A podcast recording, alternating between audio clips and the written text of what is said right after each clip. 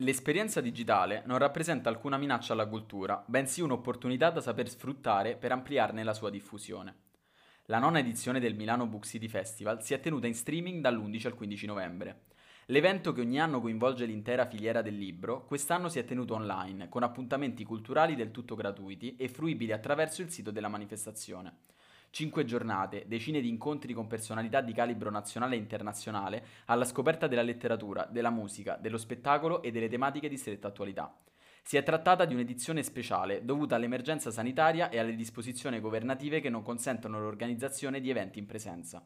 I festival però hanno deciso di non arrendersi alla pandemia, bensì di fronteggiarla, virando le loro coordinate sul digitale.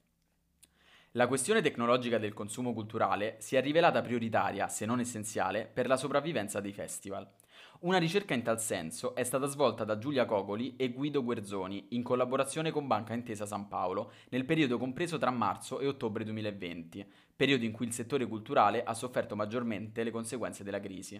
Ben 89 festival che si sono sottoposti al questionario e dalla ricerca si evince che la pandemia ha dato vita a nuove formule di intrattenimento culturale, con format e idee del tutto inesplorate.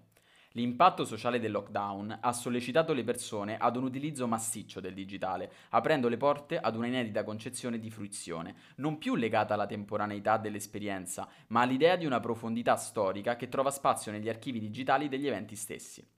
Inoltre, il cambiamento strutturale ha prodotto a sua volta una dilatazione del pubblico raggiungibile.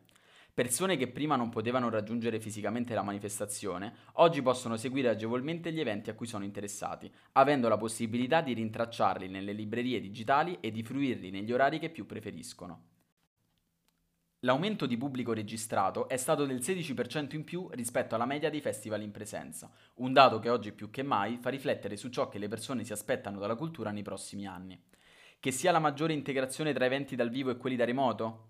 La ricerca tira le sue somme ipotizzando che nel 2021 ci sarà in gran parte un ripensamento generale delle aree di comfort dei festival e che questi ultimi apriranno le proprie visioni a formati nuovi come quello ibrido, che troverà uno spazio del 46% in più nei futuri eventi culturali, unendo così l'esperienza digitale a quella in presenza con un'offerta variegata, flessibile e trasversale.